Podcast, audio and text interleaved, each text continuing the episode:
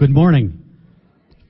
Wonderful to be with you. I think um, a missions conference, when the M word is introduced, the saints flee.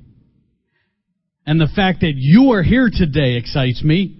I have uh, appreciated the fact over the years that moms and dads try to keep sons and daughters away from the M word. Do you know what happens when the M word comes to church? There's always this danger, ever so slight, admittedly. Hold on, brother.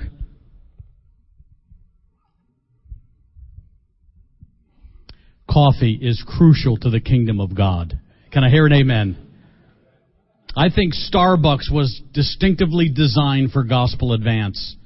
Do you know how many folks have been led to Christ at Star? Anyway, so here you have this word called M, and you as God's people bring yourself together on a week like this, thinking about mission. And my particular task for the front end of this a wonderful week is dealing with the glory of God in the advance of the gospel. So in a few moments in our worship service, I'm going to introduce to you the passion of God. Have you ever thought what gets God excited? We're going to be taking a look at that over against the backdrop of the problems we as human beings have with God. So we'll put some fairly honest things on the table and we'll take a look at it together. That's always exciting. But thinking now about the M word, here you are coming together as God's people and the M word is introduced, what is the danger for a family when the M word is introduced?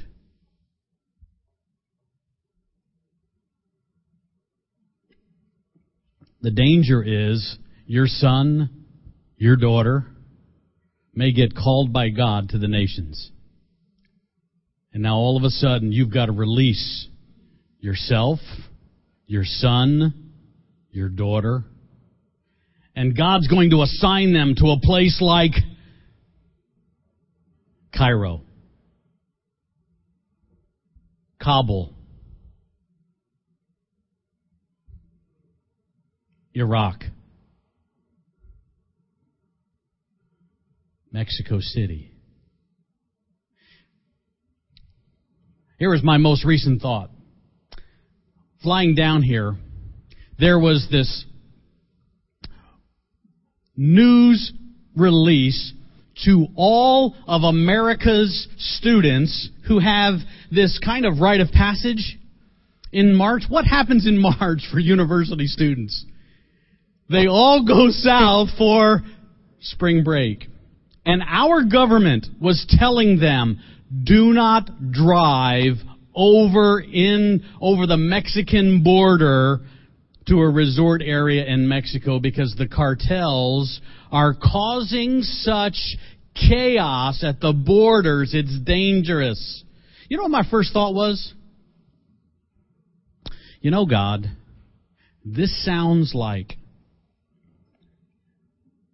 you need to plant some sons and daughters who are willing to risk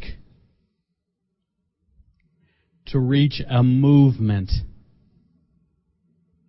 that is causing chaos for an entire continent. So he, you and I are first thinking safety, aren't we? Okay, make sure my kids, if they're going down to Mexico, fly, don't drive, right? How about the servant of God? How about the child of God? How about the son of God, the daughter of God? Listening in on that, you and I would probably begin to think a little differently, wouldn't we? We would begin to ask the question, God, you care for them. God, you love them.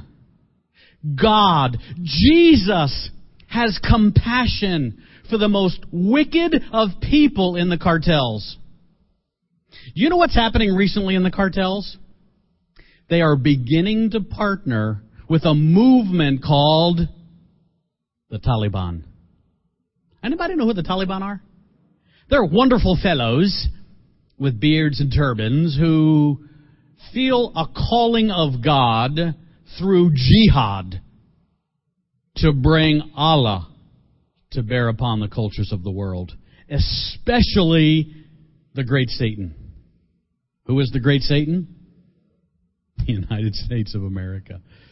Isn't that fascinating? So here we are in a week like this, and I just love the fact that you come together in, in just such an event like this, where you're giving consideration. You're committed as a family to say, this week, this week we carve out our schedule. This week is so crucial in our yearly calendar that we want to give attention to the heart of God, to the passion of God, if you will, to the glory of God. Now, I commend you for that.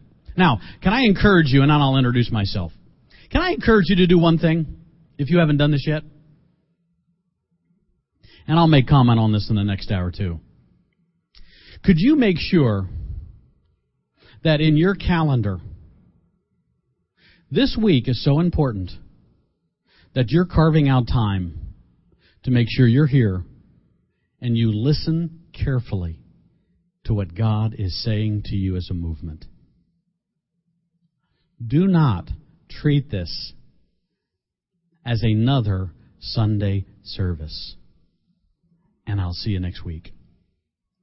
But as a family, as an individual, as a follower of King Jesus, you engage the Spirit of God. And you ask the Spirit of God, Spirit of God, what do you want to say to us this week? And for our part, for my wife Sterling and me, and getting to know some of your missionaries now, it is a thrill for us to come and to join in to a local group of believers and listen together. That's really a beautiful week for us. It's an opportunity for us to listen together with you as to what the Spirit of God is saying to you. And that's wonderful. Romans chapter 15 verse 20 has been kind of a key anchor for the movement of God in the world because it's autobiographical by a guy named the Apostle Paul. Have you ever heard of that guy? Pretty cool guy. In the coming kingdom, you're going to want to spend some time with him. He wrote some of the New Testament. He had some keen insights into the mystery of God. And here's what he said. He broke out of his Jewish culture. He understood that God was not going to demand that the entire world look Jewish to get saved. You know, that was a radical idea in his day. That was seriously radical. That was radical, radical. No, that was radical times radical times radical means his body is going to get brutalized in order to advance the gospel. So it's pretty radical, wasn't it? And here's his concluding thought. Listen. I make it my ambition to preach the gospel not where Christ has yet been heard, so that I do not build upon another man's foundation. And I think that's the point. That's the point in gospel advance. That's the point of mission that, that the people of God assemble themselves together. You're listening to the Spirit of God and you're burdened. You're burdened about the borders between Mexico and America. Why? Not for the safety of your kids so that they can go in their debauchery. No, it's because it's a kingdom issue. You don't come together this week to think about the comforts of the coming kingdom. No, you come to say, how do we advance that kingdom, even if it means suffering? So that King Jesus gets his flag planted amongst the peoples of the world. So that you are concerned, so that when you watch the Taliban, so that when you, when you look into the world of, of the major me, uh, metro cities of the world that, that, are, that are disintegrating, 55,000 homicides last year in Rio de Janeiro. 55,000. So what do you and I say to that? Stay away from Rio. right? We say the kingdom of God. No, King Jesus. Their, their entire culture is in disarray. Human flourishing ceases to exist. Somebody's got to go in there and plant the flag. You see the difference? And so this week's good. This week's important. Where we come together as God's people to begin to think about this, this, this God that we serve, and you are thinking afresh as an assembly of believers for the glory of God. Hi, my name is Jim, and I'm a recovering sinner. I came to faith as a university student. I was minding my own business, not, not far from a place called Philadelphia, Pennsylvania. And as a university student, a book was making the rounds in the mid 70s called The Late Great Planet Earth. And it was a book on Bible prophecy. And I read it through the first time and I was shocked. And I was reading it through the second time. A couple of things were taking place in my life. Number one, because I had been taught evolution, I, I felt that the early books of Genesis, the early chapters of Genesis, and God Himself was irrelevant. And that there was no issue of sin and Jesus didn't need to come and die for us. So for my teenage years, once I was taught evolution, I thought, well, there's no God. Second, if there was a God, He's pretty irrelevant to life. And I'm reading this book and I'm shocked. First, the thought that there actually might be a God. That, would, that was news to me. And number two, he might actually be relevant to life. I was shocked. I'm reading this thing through. Now I'm embarrassed, okay? I don't know. Have you ever experienced this? I'm embarrassed. I'm reading through this thing. And in this book, there's this secret language. There are secret codes in this book called the Late Great Planet. Now, I didn't know what to do with them because remember, I'm illiterate as it relates to anything with God, right? And in this book, he gets to, he gets to a, an idea and, and then he goes into this secret coded language, one core two dot dot 10. ROM 10 dot dot 13. I didn't know what this coded language was. I didn't know it was Romans chapter 10. I didn't know it was 1 Corinthians chapter 2. I, I, I, I didn't know this code. And I was trying to break the code and I came to faith. At the end of chapter 8, second time through in 1976. And then God begins to call me to the nations. And I stopped this accounting degree going absolutely nowhere. Do you know how difficult it is, Richard, to study accounting when you're stoned every day? It is pretty tough. And now all of a sudden, I find this new life in Christ, and all of a sudden words become important to me. Ideas. Reading. Engaging people in conversation about the one who had just transformed my life. I'm literally sitting at the bars with all my buds and I'm telling them one core two dot dot ten, ROM ten dot dot thirteen. And I just started to tell the story of this transformation taking place in my life. Welling up in my heart immediately was this desire to pastor. Now, all the guys I did drugs with, go figure, right? Right in the middle of reading the late great planet Earth, David, this pastor comes into my city from a, a, rural community through a friend of a friend, and he started doing Bible studies unbeknownst to me with all the guys I did drugs with. And their second week in and their third week, they said, Jim, we're studying the Bible, and you need to come. And I was offended. How did you guys find a Bible study? And I'm not invited. Third week I'm in there and I'm watching this pastor teach from 1 John 5. And he says, Jim, would you, would you like a Bible? Yeah. He says, we're in 1 John 5. I didn't even know there was a John outside of commodes. And he says, May I show you? And I was too embarrassed. I says, No, I'll find it. That night I never found First John. Terrible, isn't it? A human the human's pride. And I watched this man take the word of God with humility and grace and graciousness, but something my priests in my religious system had never done. He taught with authority. And I'm shocked. And I'm sitting there, I'm quiet. The next week we're all back together again. And my buds, you know, they were rolling cigarettes that, that next night. And this poor pastor, he didn't know if that was marijuana or what. And his eyes are bulging as my buds are, are rolling their cigarettes ready to smoke and all. And this poor pastor thinks the cops are going to come in and take him away. I was going to say, well, we, we got the marijuana from him. I wouldn't do that to the pastor. And here these guys are, and, and they're rolling them up, and, and in between those two weeks is when I had come to faith in Christ. I'd been saved, although I didn't understand much of what, what had just transpired. Reading the late great planet Earth at the end of chapter 8. Next week we're in the study together. And Pastor opens up the Word of God with us. We're still in 1 John chapter 5. And, and these things are written that you may know that you have eternal life. And I'm shocked. This was new news to me from a, from a religious background, a religious pagan background. Just that idea alone that you may know. It, almost bordered on arrogance for my religious background.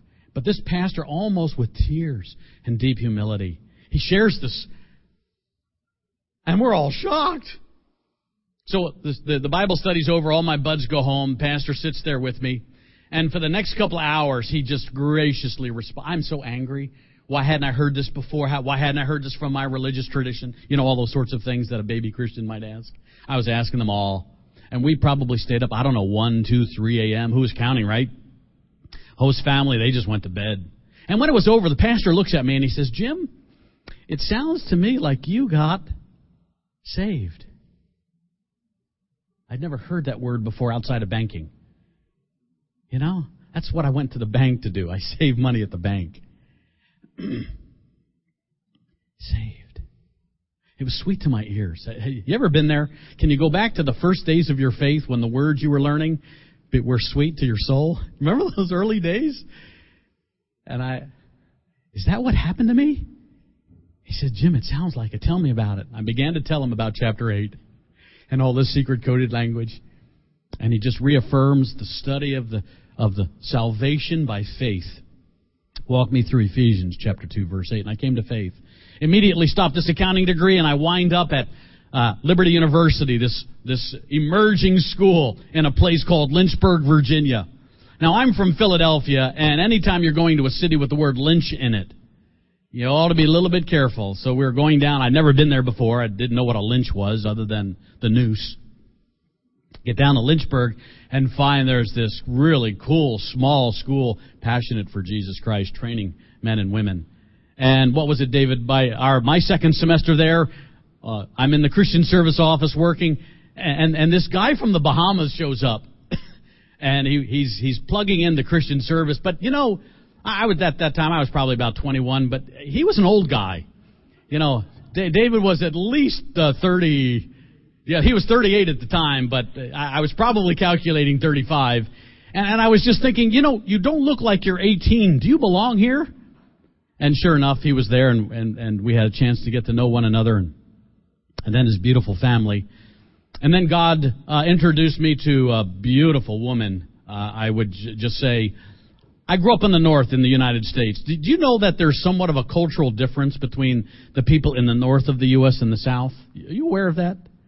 In the U.S. It's the, there was a, there was a war there. If you're from the North, it was the Civil War. If you're from the South, it was the War of the States. And anyway, I met this beautiful woman, but she was a Southern girl. But she was really beautiful. And as a bonus, she was really pretty. and as a double bonus, she really loved the Lord. So, my wife Sterling, I was introduced to her through her brother Lee, who he and I had become very close in our first days at this school called Liberty University, and we were preparing ourselves for ministry. And so, uh, in 1980, God led us into the bliss of holy matrimony. And so we've been married since 1980, 31 years later, four kids later, two of them married, no grandkids, still waiting, and all of the kids in the process. Now, by God's grace, we're down to one teenager. Can I hear an amen? How about a hallelujah? You ever been there where teenagers somewhere around age 14, it dawns on them that mom and dad are just absolutely dumb? And they don't come out of that till about age 21 and when it dawns on them, you aren't as dumb as I thought. You know, did you ever notice that with teenagers? It's just amazing experience. You know, I, I, my, how my parents put up with me. The fact that they didn't kill me, it's just an amazing demonstration of the grace of God with parents. You ever been there? Moms and dads, you ever have teenagers? All right, now shoot straight with me just with a smile saying, you ever want to kill them? You glad you didn't? Uh, this guy, Tony Campolo, says, grandkids are the gift God gives to parents for not killing their kids when they were teenagers. Can you appreciate that? and, and so anyway, we're, we're down to, to one teenager in the home. Uh, Tiffany, she graduates this May. So in 1982, I thought maybe we would plant a church. Dr. Falwell was really emphasizing the great cities of America in need of the gospel. And, and I was thinking at that time that maybe we would go to, to maybe Philadelphia or New York City with the gospel. I did a short term trip out to Asia one time with a friend. and we were in the island of the, of the Philippines, and there God exposed to, to me. You know, when you read something like, For God so loved the world, you tend to read it from your cultural context, don't we? I mean, it's just natural, right? So when I read, For God so loved the world that he gave his one and only Son, that whosoever believes in him should not perish but have everlasting life, you know how I looked at that world? I looked at that world through my lens of my world. That world meant Philadelphia. That world meant Virginia. That world meant South Carolina. And you know, when I went out to Asia, you, you can't fly into Tokyo and not say, wow. What's Tokyo today? Is it 25 million? I bet they're up to 30 million and they stop counting, don't they? You go down to Manila and you get into Manila and it's 20 million. And, and it, it all of a sudden, this world takes on new dimensions, doesn't it? For God so loved that world. And then God begins to deal with the heart of a son or a daughter. In our particular case, Sterling and I just began to ask God, do you want us out in Asia? I was thinking, I was thinking Philly. I was thinking New York. New York, you realize New York City in my country, New York has 15 million wonderful pagans. And they need the gospel. But what was interesting was God began to deal with our hearts. And God would say to me, Jim, I know New York has 15 million pagans. I care for them. But I want you in Asia. See, that was the hard part for us. I began to fear the thought of leaving my culture now. and God assigns us to Asia. And lo and behold, for one month of study together. Sterling was in Joshua chapter 1 and I was in John chapter 15. And for a month we were just plowing it out. God, what do you want us to do? And, and that experience, God speaking to her heart in Joshua 1, God speaking to me out of John 15, He said in our hearts, I know New York City needs my son. I know that, Jim. Trust me. I want you in Asia. So in May of 1982, we found ourselves on a plane going to a land whose language, whose culture, whose people we Uh, hadn't known, we didn't grow up with, we didn't know their diet and their food and their climate, their culture, their religious orientation, the issues, the needs, the burdens that are on their hearts through which the gospel would be designed to meet. And that was an amazing experience for us. And for the next 13 years, we were involved in bringing the gospel to the people. Now, I will say this much. For the first three years, I was really butting heads with that culture. See, they weren't cooperating with me. One of the things God exposed to my heart, and for those of you who have been missionaries, have you found this to be true? When I went to Asia as a missionary, the first thing God had to do was not work on the culture, but work on me. I had a problem that's, I think, symptomatic of missionaries. At least this one. I had a messianic complex. I thought I was the great white hope. And they weren't cooperating with me. And God had to break my heart of my own pride. You see, how they operated as a culture was different than ours. Our culture in America, they, we in America, we value frankness. We, we value shooting straight. We value in our leadership styles taking control. You know what the Filipino values primarily as a leadership trait?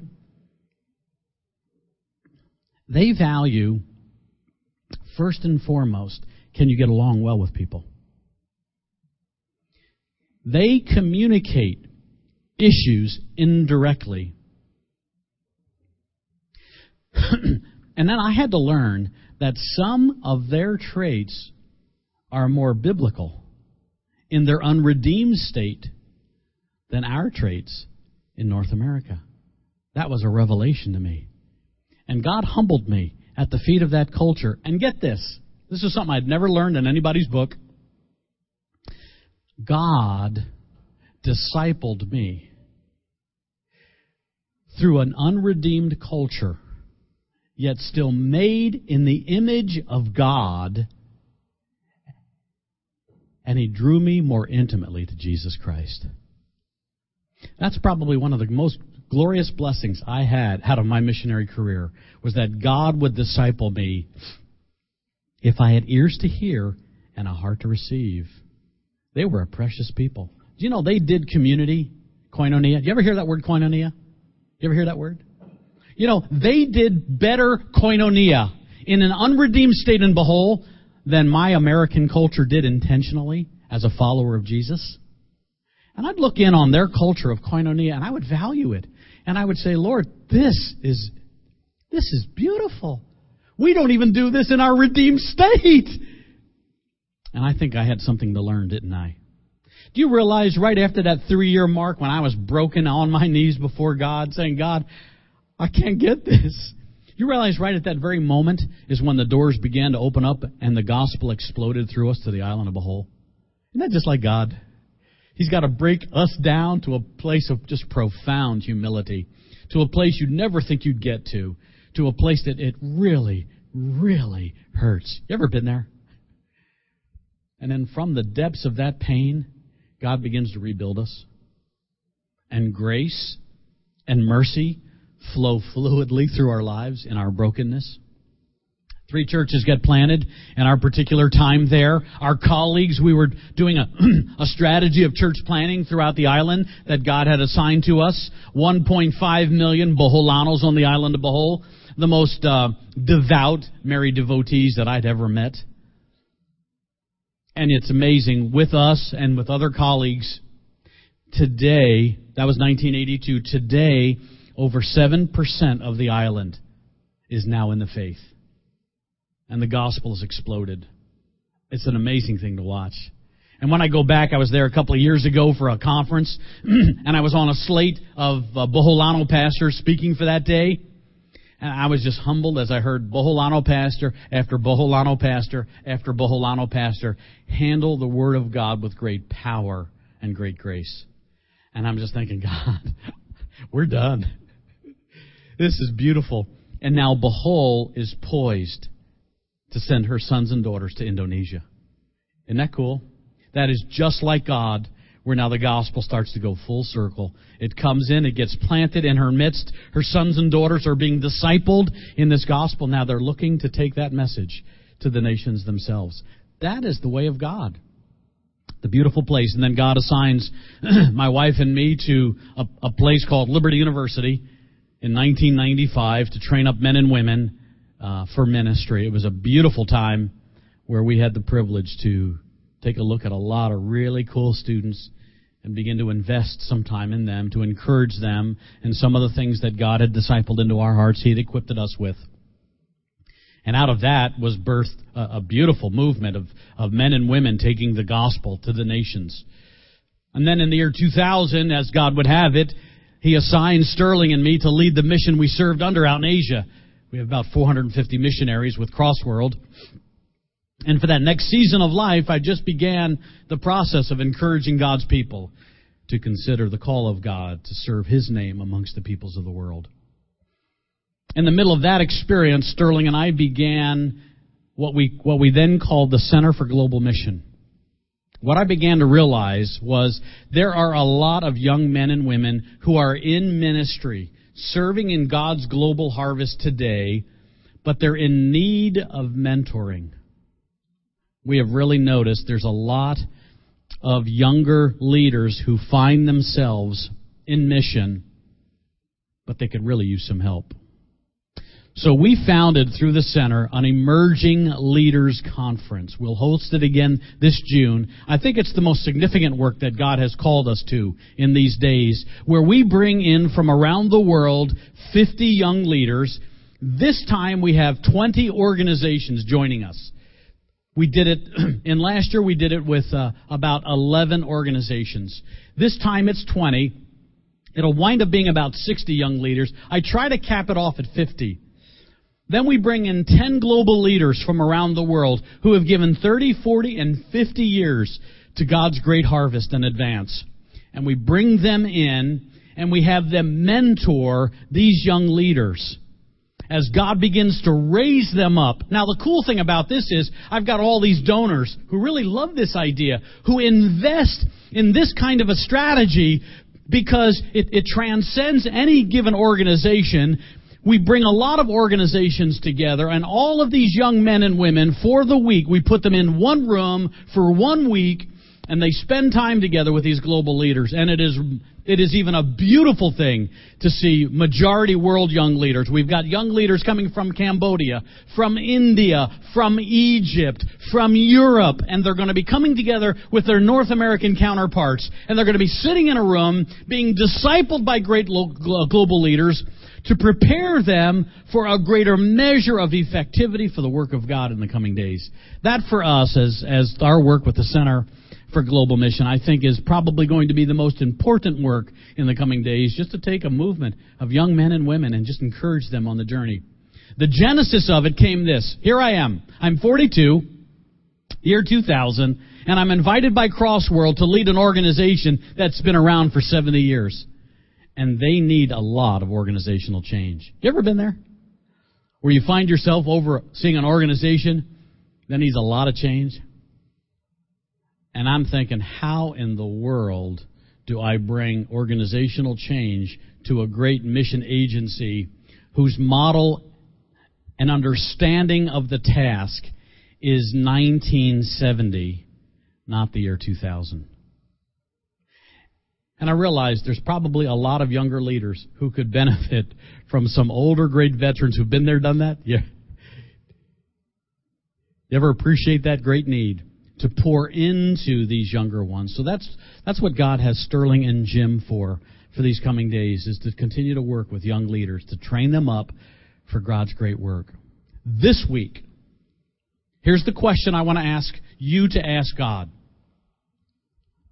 Father, what are you saying to me about your glory and the unreached? God, what are you saying to me about your glory and those who have never heard? Father, what are you saying to my family about your glory and the need for the gospel there? Father, what are you saying to me about your glory and the unreached? That's the question this week. I want you to ask. This isn't just about us telling you good stories.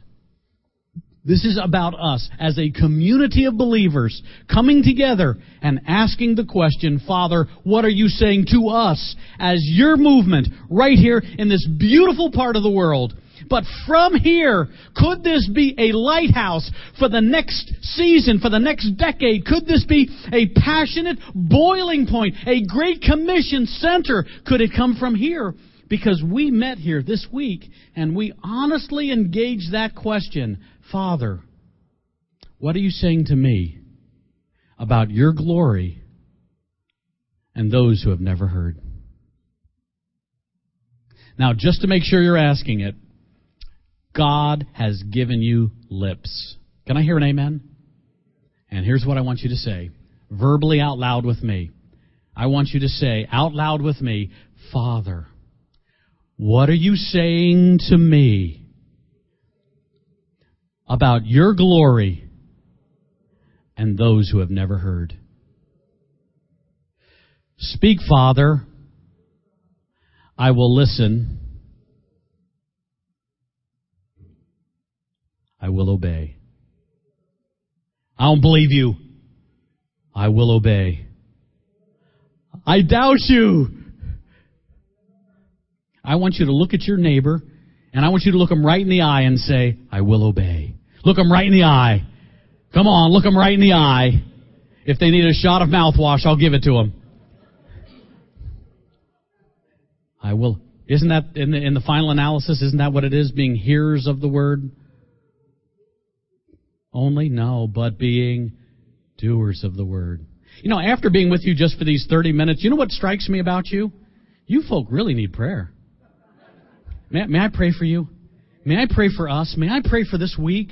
I'm so excited to be with you. Sterling and I, I have, I have 500 prayer partners that Sterling and I engage. You know, they are praying for you this week. You're in trouble.